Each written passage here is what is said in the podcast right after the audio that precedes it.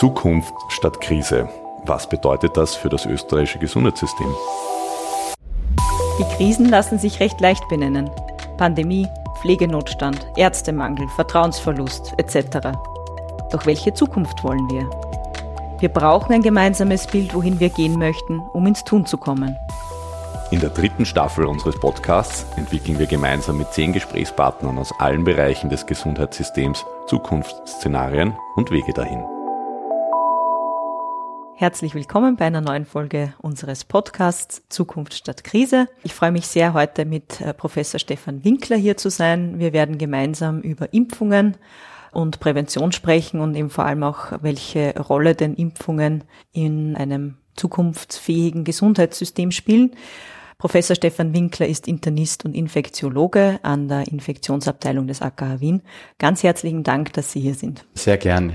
Herr Professor, ich würde gern mit Ihnen zu Beginn ein kleines Gedankenexperiment machen, um Sie auch ein bisschen aus Ihrer äh, alltäglichen Arbeit in der Praxis herauslocken und würde gern mit Ihnen versuchen, stellen Sie sich einmal in Österreich vor, in dem tatsächlich alle Menschen alle Impfungen bekommen würden, die für Sie sinnvoll sind. Wie wäre das denn? Wie wäre das anders als jetzt?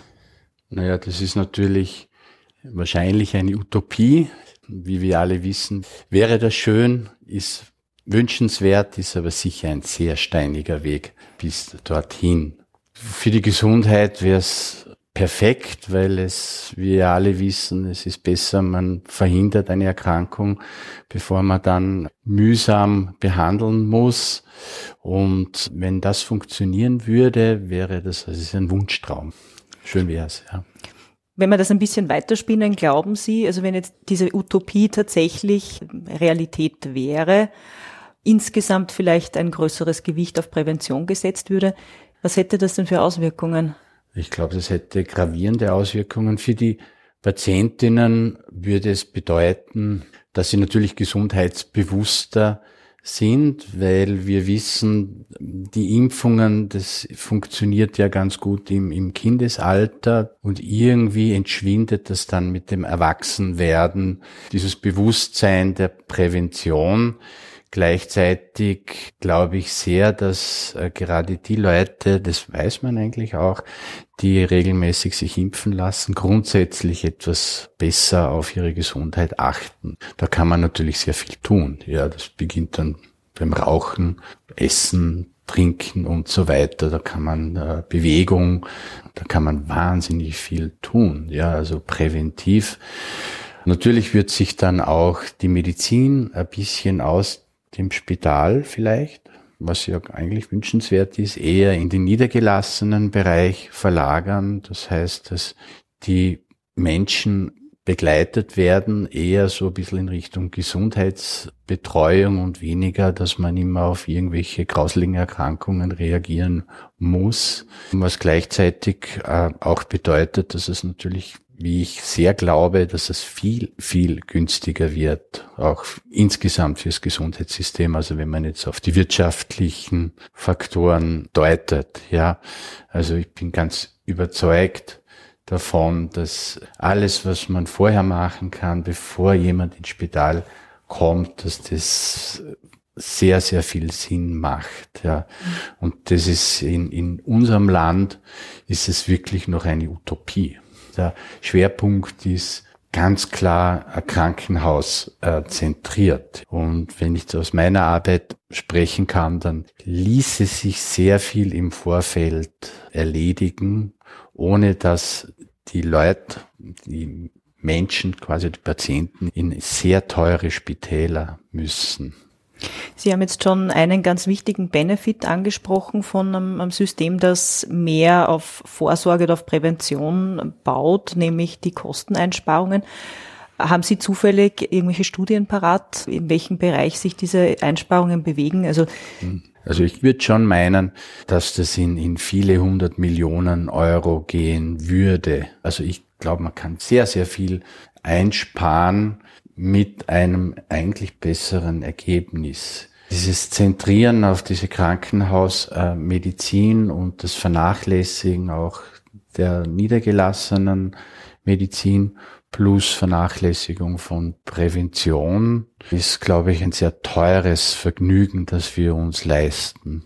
Das ist auch so ein bisschen das Präventionsdilemma. Ne? Also alles, was man verhindert hat, man sieht es nicht. Man sieht es nur, wenn es passiert ist und ja, aber ich meine, wir sind sehr dafür, obwohl wir natürlich gerne Medizin machen, also im Spital. Aber es ist klar, man kann ja sehr viele, wenn man jetzt über Infektionen reden und Impfungen, kann natürlich wahnsinnig viele äh, Infektionen schon im Vorfeld verhindern. Beziehungsweise man kann dann, wenn jetzt die Impfung zum Beispiel nicht perfekt ist, äh, wenigstens den Verlauf abmildern, wenn dann doch ein Infekt erfolgt. Ja, mhm. also die Impffreudigkeit in Österreich ist jetzt nicht gerade sensationell, wie wir alle wissen. Mhm. Ja, wir sehen das natürlich, dass hauptsächlich Patientinnen ins Spital kommen, die nicht geimpft sind. Ja. Haben Sie außer den Kosteneinsparungen und äh, Sie haben auch gesagt, es ist eigentlich meist effektiver, vorher zu impfen, als nachher zu behandeln, sonst noch wirklich große Benefits, die es hätte, wenn man einfach mehr auf Prävention oder Impfungen setzen würde, statt hinten nach dann zu reagieren?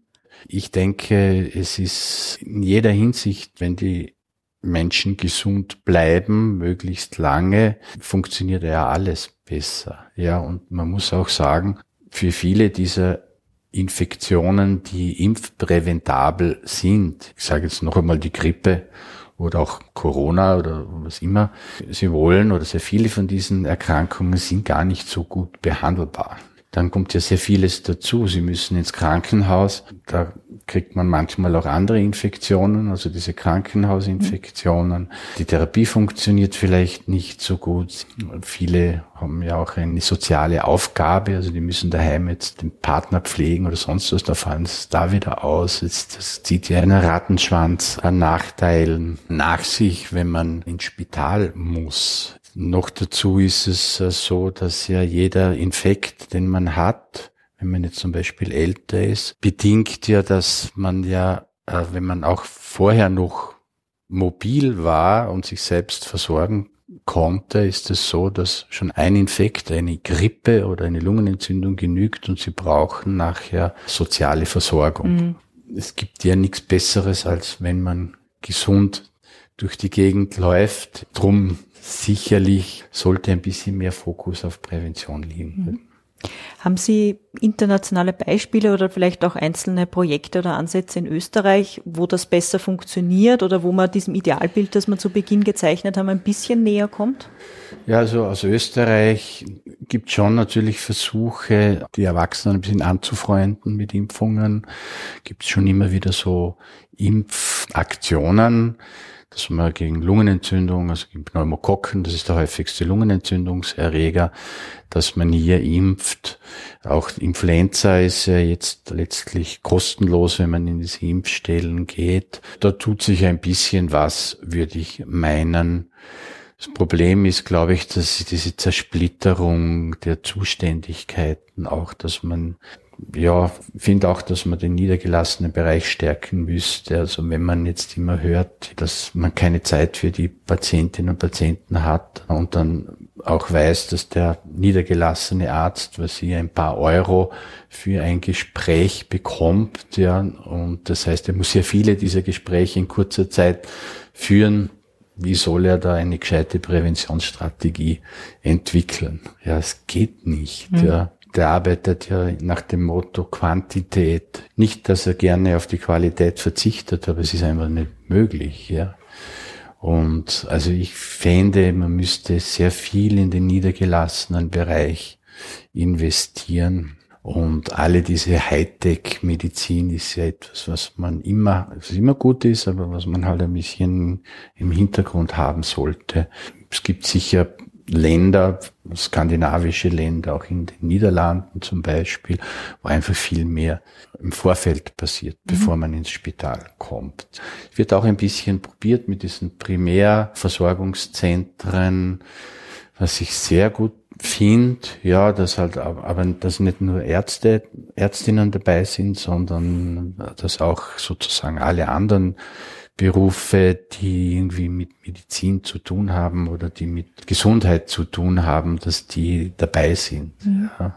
Das heißt eigentlich der Primärversorgungssektor als Schlüssel für ein mehr auf Versorgung ausgerichtetes System und damit eigentlich auch Kosteneinsparungen und eine gesündere Bevölkerung. Ganz niederschwellig, mhm. also niederschwellig. Man, jetzt ist es eh schon schwierig ins Spital zu kommen, denn man muss ja schon betteln, dass man versorgt wird. Und dann hat man natürlich einen Ansprechpartner, der einen ja auch begleitet. Weiß, der hat die oder die Impfung, den sozialen Hintergrund, der weiß, der macht die und die Arbeit, der braucht dieses oder jenes kommt regelmäßig. Man weiß zum Beispiel, dass die Leute, die Influenza geimpft wurden, dass die weniger schwer Corona erkrankt sind. Mhm. Da denkt man immer, das ist vielleicht eine Nebenwirkung der Impfung, also so wie das Immunsystem. Aber der wahre Grund ist einfach, dass die Leute, die sich Influenza impfen haben lassen, einfach regelmäßig sich betreuen haben lassen. Mhm. Ja, regelmäßig wahrscheinlich auch besser Doktor aufpassen oder besser, ein besseres Bewusstsein besser haben. informiert, besser äh, einfach auch gesundheitsbewusster. Mhm. Ja.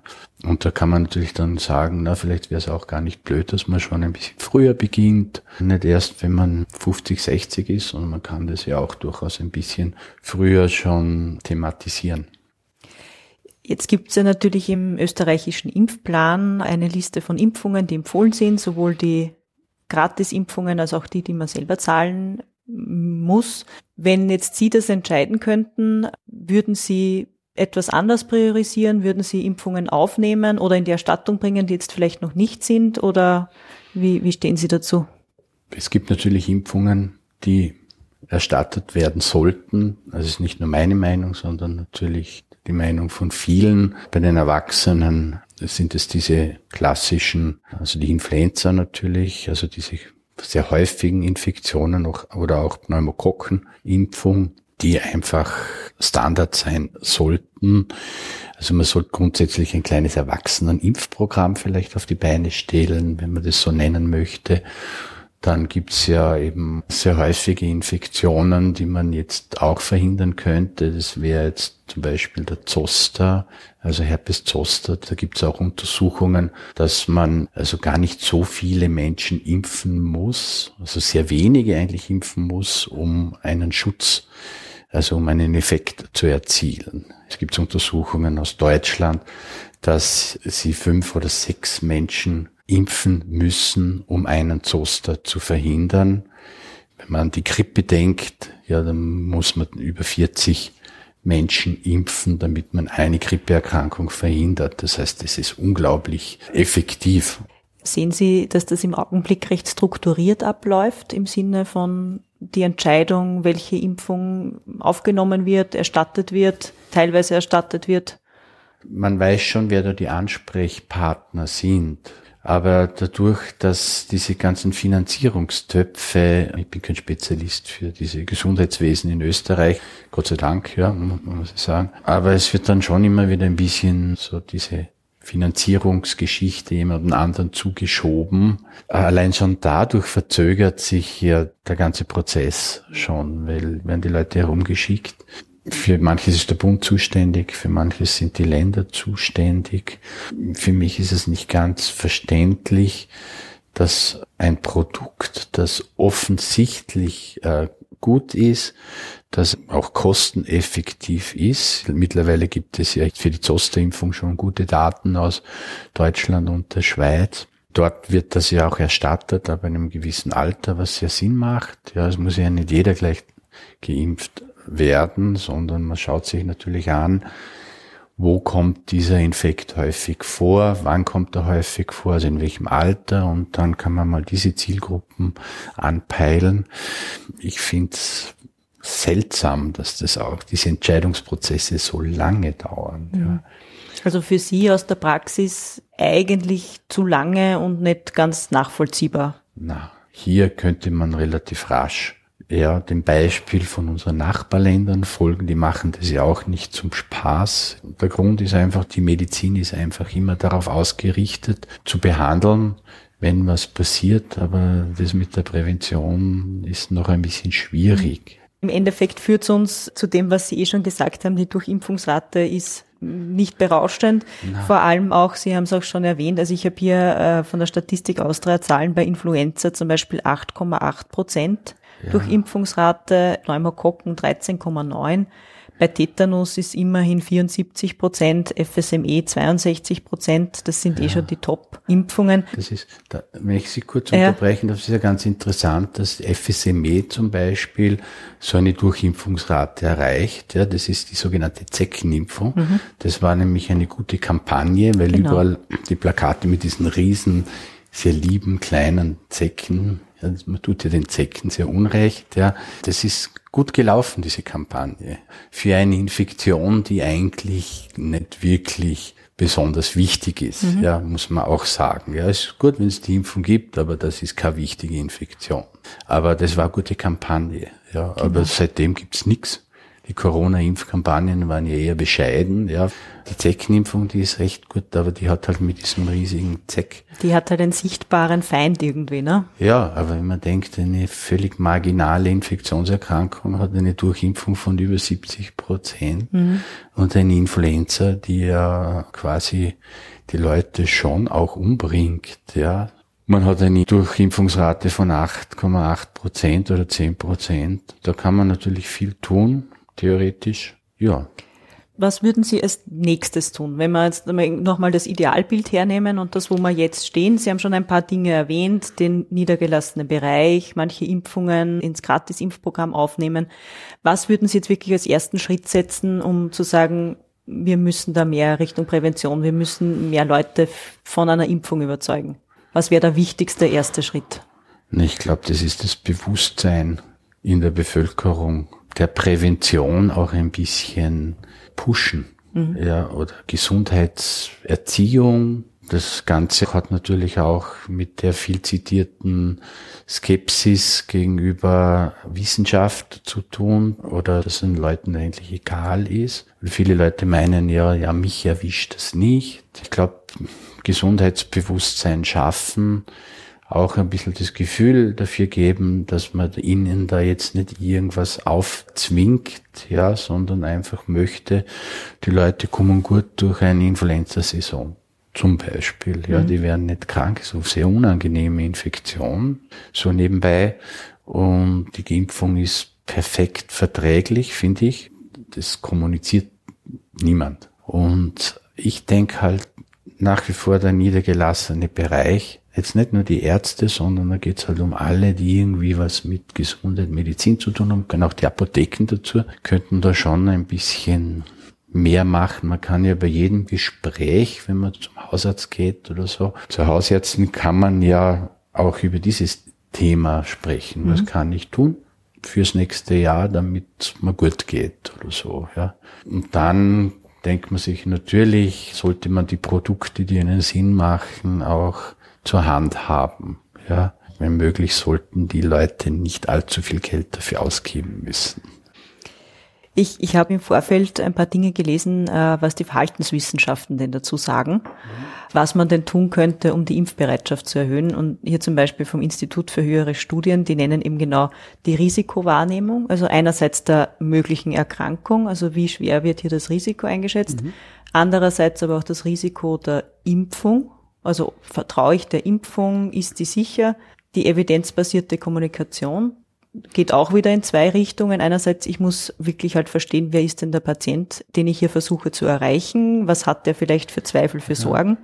Genau. Auf der anderen Seite aber wirklich auch eine faktische, transparente, proaktive Kommunikation. Ja. Dann noch die sozialen Normen. Das heißt, je mehr ich von Leuten umgeben bin, die das gut finden, desto mehr mache ich das auch. Und dann auch, was Sie schon erwähnt haben, den leichten Zugang beziehungsweise die nennen das hier Defaults, also auch wirklich vielleicht einfach die Leute mal anzumelden, aber einfach auf jeden Fall die Barrieren abbauen, also dass es wirklich leicht und einfach ist, ja. zu einer Impfung zu kommen. Die Frage ist, wenn wir das eigentlich eh schon alles wissen, warum setzen wir es nicht um? Wer hat da was dagegen? Was sind die Stolpersteine? Das ist eine schwierige Frage, die wir uns natürlich auch dauernd stellen. Ja, ich glaube, das ist natürlich ein politisches Thema und dann ist es einfach ein Thema, wo man schon ein bisschen sich zusammensetzen muss. Also jeder, der mit Gesundheit zu tun hat, also das finanziert auch und sich diese Dinge da mal durchliest. Ja, es, die lesen sich das wahrscheinlich eh durch und denken sich, na, das macht dann der nächste oder das Ministerium daneben oder keine Ahnung oder die Gesundheitskasse oder so irgendwas. Ja, es fühlt sich niemand verantwortlich mhm. für diese Dinge, weil ich finde, das alles, was die da herausgefunden haben, also ist logisch. Ja. Also gerade eben mit Prävention oder mit dem, was hier gesagt ist, man sollte auch transparent sein. Was Impfungen anbelangt, gibt es natürlich, wenn sehr viele Menschen geimpft werden, gibt es die eine oder andere Geschichte, über die man diskutieren kann im Nachhinein. Also Impfnebenwirkungen, das kann man alles transparent gestalten. Ja, man darf die Leute jetzt nicht für so blöd halten, ja, dass man nicht mit ihnen kommunizieren kann. Das ja. schafft einfach Misstrauen dann wiederum. Ja, man denkt sich, es wird einem das Blaue vom Himmel erzählt, ja. Und das ist leider auch in dieser Zeit ein bisschen passiert. Es gibt sicher ein paar Leute, die nicht einsichtig sind. Klassische Impfgegner werden sie nicht überzeugen können. Aber gerade wenn man ein bisschen skeptisch ist, dann hilft sehr alles, was Sie hier zitiert haben. Mhm. Ja. Und viele haben halt auch kein Bild davon, was passiert, wenn man bestimmte Erkrankungen hat. Also mhm. man kann ihnen schon einmal, wenn wir über den Zoster reden, jeder mhm. kennt jemanden, der einen Zoster gehabt hat, weil es ist einfach, wir wissen, dass ein Drittel der Bevölkerung einen Zoster entwickeln wird, ja, mindestens, ja. Das kann sehr, sehr unangenehm sein und wenn man es selber gehabt hat oder jemanden kennt, dann, die lassen sich alle impfen, ja. Ganz sicher, ja. ja. Gibt es dann etwas, worauf man aufbauen kann. Also jetzt haben wir geredet über, was nicht funktioniert, unverständlicherweise. Sehen Sie in Österreich irgendwas, wo man sagen, aber das ist eigentlich gut, da kann man drauf aufbauen oder da gibt es eine offene Tür, eine, eine Möglichkeit, einen Trend, worauf man aufbauen könnte? Naja, mir fällt jetzt nur diese Zeckenkampagne ein. So blöd es klingt, ja, dass man offensichtlich sehr drastisch sein muss. Also wenn man jetzt irgendwie die Durchimpfungsrate erhöhen möchte. Ja, weil es heißt, man muss den niedergelassenen Bereich stärken, aber es passiert eigentlich nicht allzu viel, muss man sagen. Ja, ja drum sind ja diese ganzen Impf-Durchimpfungsgeschichten, die sehr mit einem guten niedergelassenen Bereich zu tun haben, sind ja nach wie vor gering. Ja, einmal 20 Prozent Influenza-Impfung, jetzt eh schon wieder so wie früher. Ja. Mhm. Also ich finde eigentlich ist es sogar ein bisschen schlechter geworden insgesamt. Wegen dieser generellen Skepsis auch, die sich in den letzten paar Jahren entwickelt hat. Ne? Ja, und ist auch der Zugang zur Medizin ist schwieriger geworden. Also da ist nichts mit niederschwellig. Ja, wenn Sie jetzt noch ins Spital, ins AKH kommen, müssen Sie noch dauernd irgendwelche Tests machen. Das verhindert in vielen Fällen, dass die Leute ins Spital kommen. Ja, also es ist eher so, dass es schwieriger ist, zu einer Versorgung zu kommen. Ja, ja, abgesehen davon jetzt mit ganzem Mangel an Pflegepersonal und ähnlichen Dingen. Das sind ja auch Berufe, die ja grundsätzlich gesundheitsfördernd sind. Ja, da gibt's einfach zu wenig davon. Also man hat jetzt schon, wenn man jetzt überlegt, die Prävention eh schon ein Stiefkind, alles ein bisschen in die Akutmedizin hineingeschoben. Und jetzt ist die Akutmedizin schon viel schlechter und dann natürlich noch weniger Möglichkeiten für die Präventivmedizin. Mhm. Ja, die wollen nimmer. Ärztemangel. Ärztemangel ist jetzt, finde ich, jetzt relativ in manchen Bereichen, aber es ist eher so das Rundherum. Ja.